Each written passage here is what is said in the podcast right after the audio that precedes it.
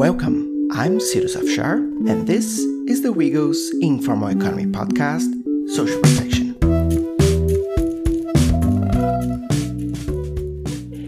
This monthly podcast, we will discuss some of the most pressing issues related to the linkages between the informal economy and social protection, including debates around workers' health provision, pension schemes for older workers, as well as childcare systems and other social protection policies for informal workers in order to improve their livelihoods.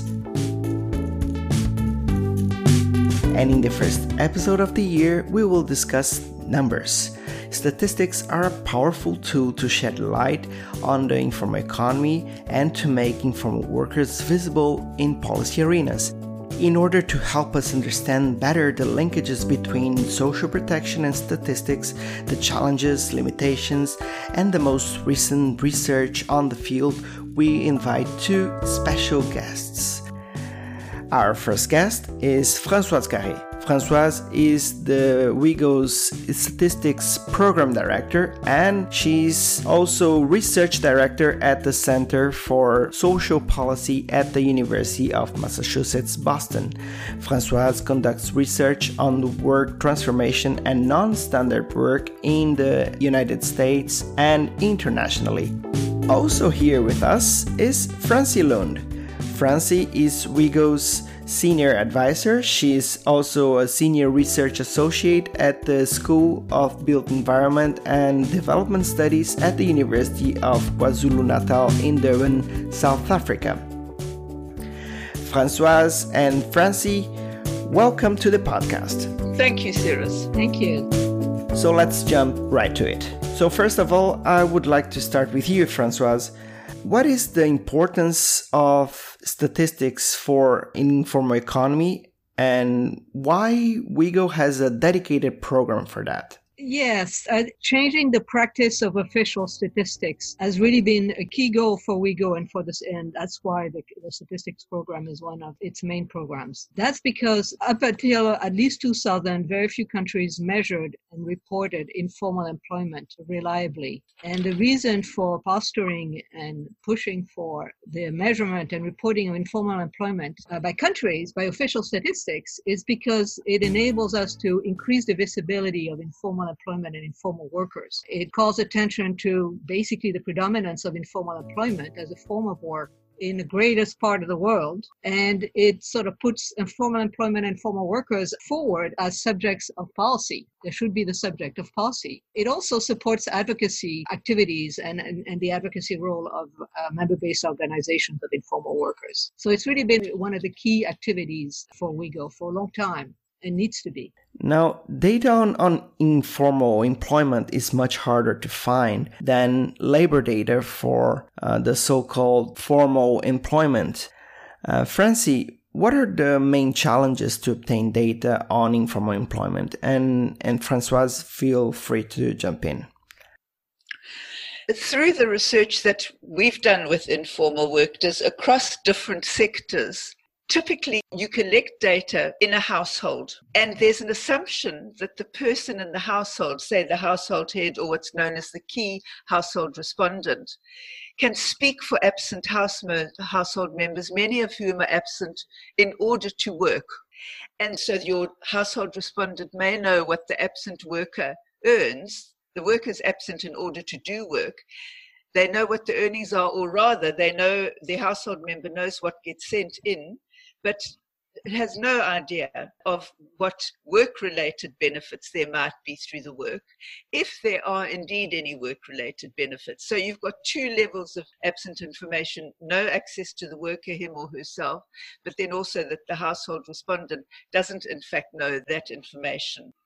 A second point that's important for social protection is that as people move within the informal economy into different jobs or between formal and formal, the so called labor churning, they may increase their social benefits, but more likely they'll lose even more than they had, especially in the move from formal to informal. And you can't get a sense in a one off survey of that pattern of loss and gain as you exit from or enter between formality and informality. The, third example is in panel surveys where, say, you've got a chance, you go to the same household, say, every five years, and you've got a chance then of getting an historical pattern work of entry and exit from the informal economy. It simply takes too much time to ask about the small pieces of work that people do in and out. There's a, with the exiting and exiting. This might not be so important in northern countries but in countries, and I, I, suspect particularly in African countries where households are complex, often three generational, lots of migration in and out, you're actually missing the possibility. It takes too much time to get the detail about each household member. And you certainly don't want to get only informal workers unless it's a dedicated survey. And then the final point I would make, just in terms of the difficulties, are that where you don't do a household survey and take, for example, go to street vendors or market workers and built markets in urban settings, you may come across quite considerable fear and anxiety on behalf of the vendors themselves, who think that you might actually be probably a cop in disguise, or you might be the person who's controlling actually the, the, the, chain of produce in the fruit market is, is him or herself quite a source of problem for vendors. One of the strengths of a whole range of WIEGO research and statistics gathering is that we're working with the member based organizations. Mm. In addition to all the challenges that occur in the field, uh, all, all, I would add is that up until very recently, countries haven't had an experience with designing national surveys that ask questions that are going to elicit something about the work arrangement that will indicate that the, the work is informal. So, first, it's just in the questions themselves that countries still uh, have to refine the questions. Some of them do, the, do it extremely well with this, and others are still in the mm. process of learning. The other one is that still we don't have all countries asking about place of work, which going forward will be something that's actually required under international statistics standards for labor statistics. So that not knowing whether somebody works in the street, in a market, or at home is, is very important for being able to identify informal workers and where they are and what kind of work they do. And finally, small enterprise surveys, even surveys that are dedicated to identifying small businesses and small enterprises, tend to miss the tiny enterprises of uh, one person working yeah. for themselves. Uh, they don't all miss them, but but it's a challenge in some countries. So I guess the caveat I have about all of this is that there's a range of practices. Some countries have made a great deal of progress, and others have made less, are not that far along in the process. Hmm. Now, let's step back for a minute and talk about a more fundamental issue. One key aspect of measuring informal economy size and composition is to know what to count and what are we calling informal work. As you were talking about that, uh, Francoise, what are the definitions used by statisticians and what is the importance of access to social protection in this regard? And and also, if you could mention some of the statistical indicators of informal economy related to the access of social protection used to operationalize the concept, and how can these be used to measure the barriers to access social protection. Mm-hmm. Social protection matters a great deal. So, first, there's a conceptual definition, and then there is the way it's operationalized. So, conceptually, it's actually a very broad definition that says that employment that is not covered or is insufficiently covered by formal arrangements through work is informal employment. What that means in practice is that in the case of wage employment, meaning when you have somebody who payrolls you in some way, you, you do not have access to key social protection in your country through your work. For the workers that are not wage workers, that are so called self employed, there are other ways to get at the status or registration of their one person or multi person enterprise if they're an employer. And because the employer, the enterprise is small or is not registered, they lose access to social protection as well. So that's sort of the conceptual definition. And what's important about that definition is to remember that it's not illegal, the production of illegal goods, and it's not underground activity. It's stuff that's out in the open the workers themselves are not connected through work, uh, through main dimensions of social protection. How it gets operationalized is important. And basically, as I said, for the workers that are payrolled by somebody in some way, they work for someone else, they have a, an employer. They do not have access to the key item of social protection in the country through work. If information about that is not available, then what gets looked at is de facto access to paid annual leave, which is the equivalent of some paid for days off, and or not access to sick leave. So if you miss either of these two,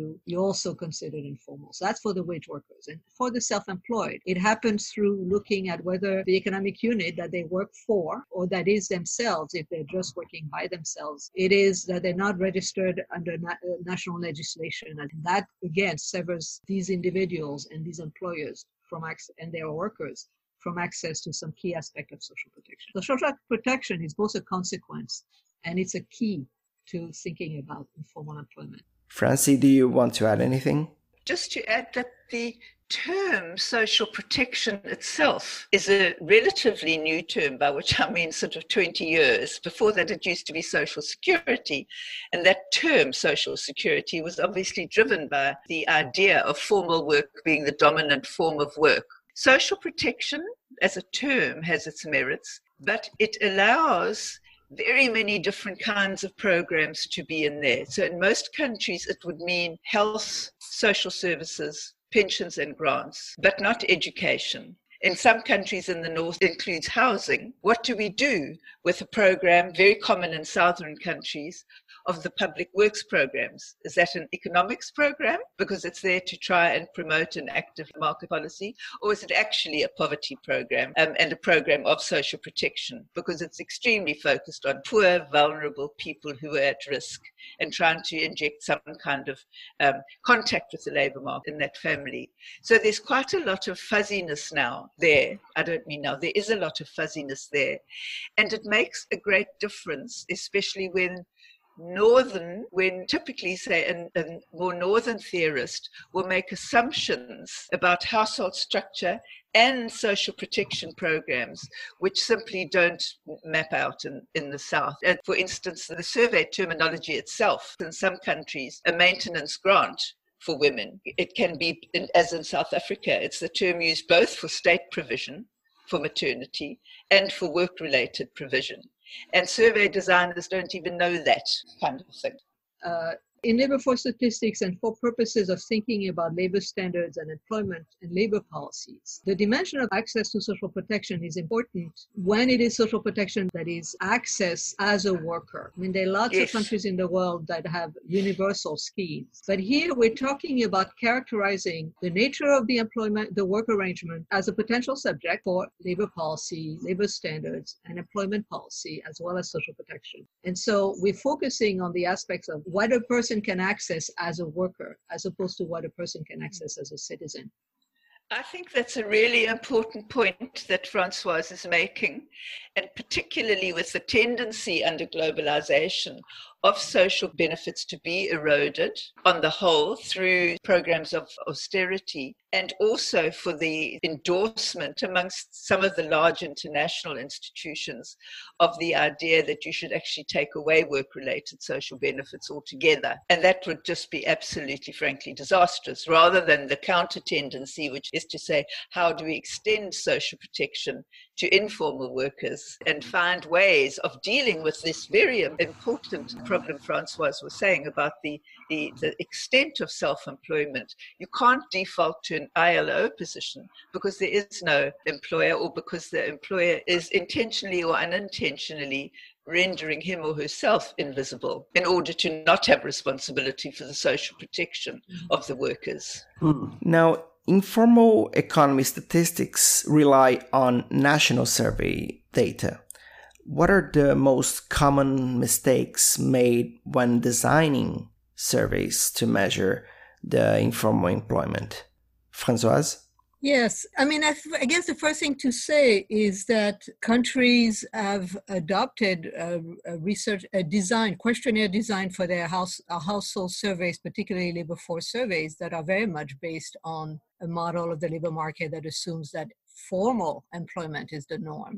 And so they tend to have ex- fairly extensive detailed questionnaires for formal workers and fewer questions that would be relevant to workers that are working informally. So, you know, I, I would say the first the, the first common mistake is to miss some categories of informal workers by not having a question that is concrete enough about their work that the person in the household who answers the survey can actually say, yeah, this person is working that way. That's a fairly common one the other thing that happens is, particularly as it relates to social protection coverage of the very basic kind, the question that may be asked may be asked about an insurance scheme that has very little bearing or very few benefits for informal workers, even if they are connected to it. And so, really, the question is is this the right uh, social insurance scheme to be able to help us identify whether the, a worker has access to a meaningful, as a meaningful access to social protection or not? Or is it just just a registration that has that brings very little to the worker. It has very little meaning. And so it's all in the details of the designs of the questions that the mistakes occur. I, would say the other one is that a lot of questions that we at WIEGO think would be very good diagnostic questions are not always asked of all categories of workers. They might be asked of wage workers, they might be asked of employers, they may not be asked of people who are working as own account workers, meaning that they are working for themselves by themselves usually and but are treated by their government as, as self-employed just like employers are. So it's all in the in the sort of the details of the questionnaire both in terms of identifying workers as workers then uh, who are who are working very casually or informally as well as as identifying properly do they or do they not have meaningful access to social protection and the risk there in that question, if it's not asked well, is that some of these workers will be classified as formal if they say, "Well, I, I you know, I, I, registered with this insurance scheme." This is just a, a reminder to all, us, us all and everyone that what, really what matters is de facto access to social protection through mm. work, not just having uh, theoretical eligibility. Francie, anything to add there?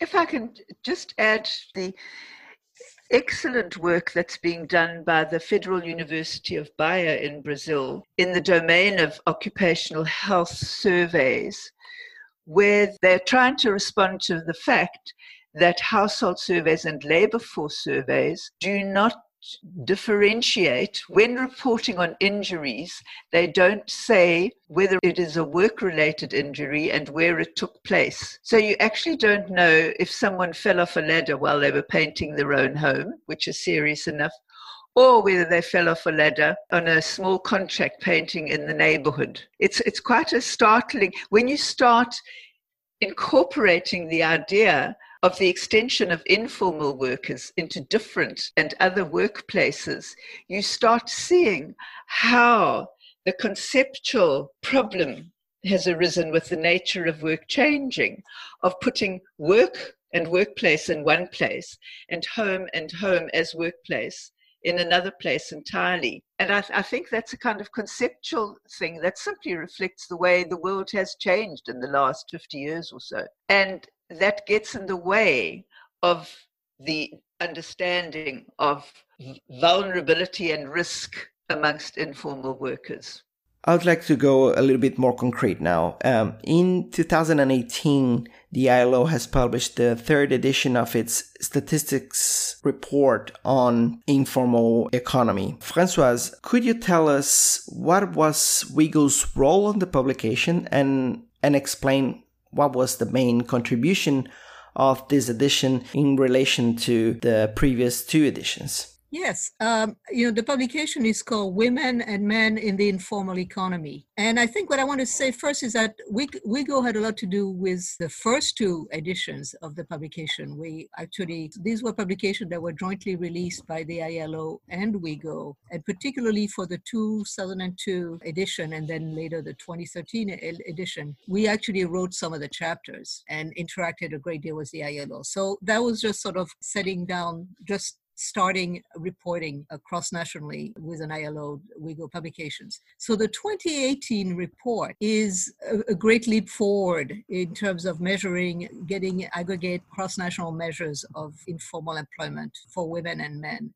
And what it entails is that it produced harmonized global estimates and what I mean by that is that it's global in the sense that the reporting and the tabulations are based on the survey micro data files of about 100 countries. They shared their actual survey result files with the ILO analysts. And they harmonized global estimates. And by harmonized, what I mean is that the same or equivalent dimensions were used to measure informal employment across countries countries have a little bit of leeway in how they measure informal employment and they may pick different aspects of regulation that are sort of uh, flags for workers being eligible for social protection or for an economic unit being registered or not but what this particular undertaking did is that it actually used the same or similar dimensions across countries to be able to come as close as one can to having comparable measures across countries.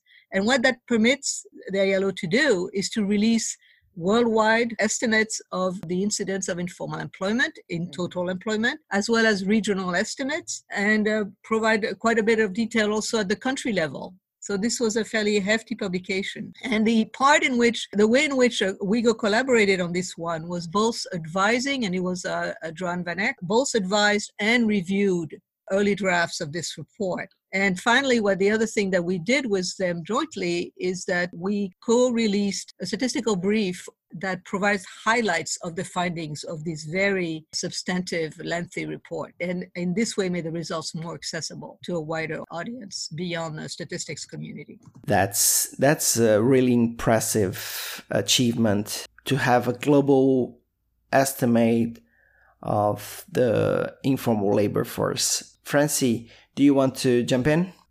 I just do want to add one sentence. In the field of social protection, that series of reports has completely transformed the way that we are able to argue for the importance of the informal economy and get recognition and legitimacy through and for the member based organizations because the data is so substantial. It is, it's not possible for respectable social scientists, including economists, anymore to say, well, the informal economy is merely residual and people go there by choice. You can show the, the size of it with great force, and that mm. makes a difference to the ability of researchers, advocates, and the worker organizations themselves to argue for their place in the world as proper workers. Now, talking about the force of numbers, could you mention some of the main results of the report? Françoise. Yes, I'd be glad to do that. I mean, basically, just a, a, very brief highlights of findings is that globally, 61% of workers, both men and women, are informally employed. That's across over 100 countries. But there's a difference across types of economies. So, in developing countries, 90% of employment is informal. And in emerging economies, so middle income countries, about 67% uh, of total employment is informal. And then there's a wide range across countries and narrower definitions of continents. So, for example, 86% of employment in Africa is informal, and that compares to 30% in the emerging countries of Eastern Europe and Central Asia. The other thing that's important to know is that across the world as a whole, where 61% of employment is informal, men are slightly more likely than women to be informal 63% of men. But in developing countries women are much more likely than men to be informal. In developing countries 92% of women's employment is informal. So it's a dominating form of employment for women in developing countries. And that has a great deal of relevance for the kind of work that WIEGO does and for the member based organizations they need to be the subject of policy attention. That is indeed very striking 61% of the total workforce. Um, now, to wrap up, uh, moving forward, what are the measures that statistical analysis should be able to provide in order to better understand if, how, and to what degree informal workers are having access to social protection? Francie, would you like to start? I would like to approach it, I think, in terms of three different aspects of social protection occupational health and safety, what happens to older people who are informal workers as they move into their older years, and child care, because they're different issues for each of these domains. In occupational health and safety, the discipline is restricted only to formal places of work. So it has excellent and very, very advanced research on workplace based health and safety, but it is blind as to informal workers on the whole. So we can't gear responses to the health and safety of informal workers using existing data. And I think there's a lot of work to be done to plug some of those gaps, sometimes using the templates developed by, for instance, the formal discipline of occupational health and safety. But they have to extend their definition of what workplace is. Mm. Secondly, we are increasingly realize how little is known and how little can be garnered from existing data, existing big surveys about the entry and exit from older people into and out of the labor market. Labor force surveys sometimes actually stop asking questions about uh, when people reach to, to respondents who reach the age of retirement, say 65 or 60. It's absolutely blind to whether people were formal workers or are presently informal workers. How are their decisions based about whether to be able to continue at work? I think that's a real gap. And in the field of childcare, which is another pillar of WIEGO's work on social protection, we know too little yet about the economic costs borne by women in their responsibilities for child and elderly care. I think there's room there for more attention to be given to more precise questions. We all know that every single question in any large survey incurs really substantial extra costs for the survey itself. But if we are to use concepts such as women's economic empowerment, we really need to fill the gap about the economic costs borne by women who are working informally for their care of children and for elderly people. Uh, Francoise? Uh, having a consistent variable to measure place of work that is specific enough for, for people to understand is important. And for example, I mean, I think we've already talked about accidents and whether they occur at home or somewhere else. But just the, the question of play, home as place of work is important to get right because there's a difference between being a subcontracted a garment or embroidery worker working at home and being home based as compared to a professional who is taking work to, uh, at home and working on their computer telework. And so that that would be one i would just to be able to measure informal employment at all is, is an important one. And there's great deal of progress in international statistics in this regard. The other one is i would come back to the questions about the nature of social protection that's being asked about. So when when you ask this question and it it, it has to do with a worker who, who actually is payrolled by somebody, is informal but but is payroll. The question to be able to figure out if the worker is informal or formal, you need to really understand what is the social protection that that they might be getting through work, and is there any employer contribution towards that social protection? Because that would be key to really uh, being able to measure de facto social protection. They actually have it. And then having more details, a question about the, the, the particular insurance scheme for, for wage workers. And uh, having a question about the meaningful uh, registration as an economic unit to really know whether the question as a as bearing on whether the worker is ready, the, the unit is registered and what that might entitle that worker two, in terms of access to social protection. If it's an employer, what it might entitle the workers that, that work for this employer, what it might entitle them to in terms of social protection. And then finally, there is still a question about a significant group of workers that are currently being treated as self employed by the government, but are actually very much working under contract, under specifications, taking a given price by a contractor, mm-hmm. and really being able to have specific questions about what the work arrangements of these workers are and what, if any, social protection access they actually have through that kind of work arrangement would help assess their working conditions and what kind of worker they are. Françoise Carré and Francie Lund, thank you very much. You're very welcome. You're very welcome. Thank you. And if you want to learn more about the topic of statistics and social protection, we will leave some links at the description of the episode, including links to the ILO Women and Men in the Informal Economy report and to the WIEGO's statistical brief on global estimates of the informal employment. Please don't forget to subscribe on iTunes, Spotify, Stitcher, or wherever you get your podcast, and stay updated with our latest publications on informal economy and social protection by following WIEGO on Twitter and Facebook. I am Cyrus Afshar, and this was the WIEGO's Informal Economy Podcast, Social Protection. See you next month.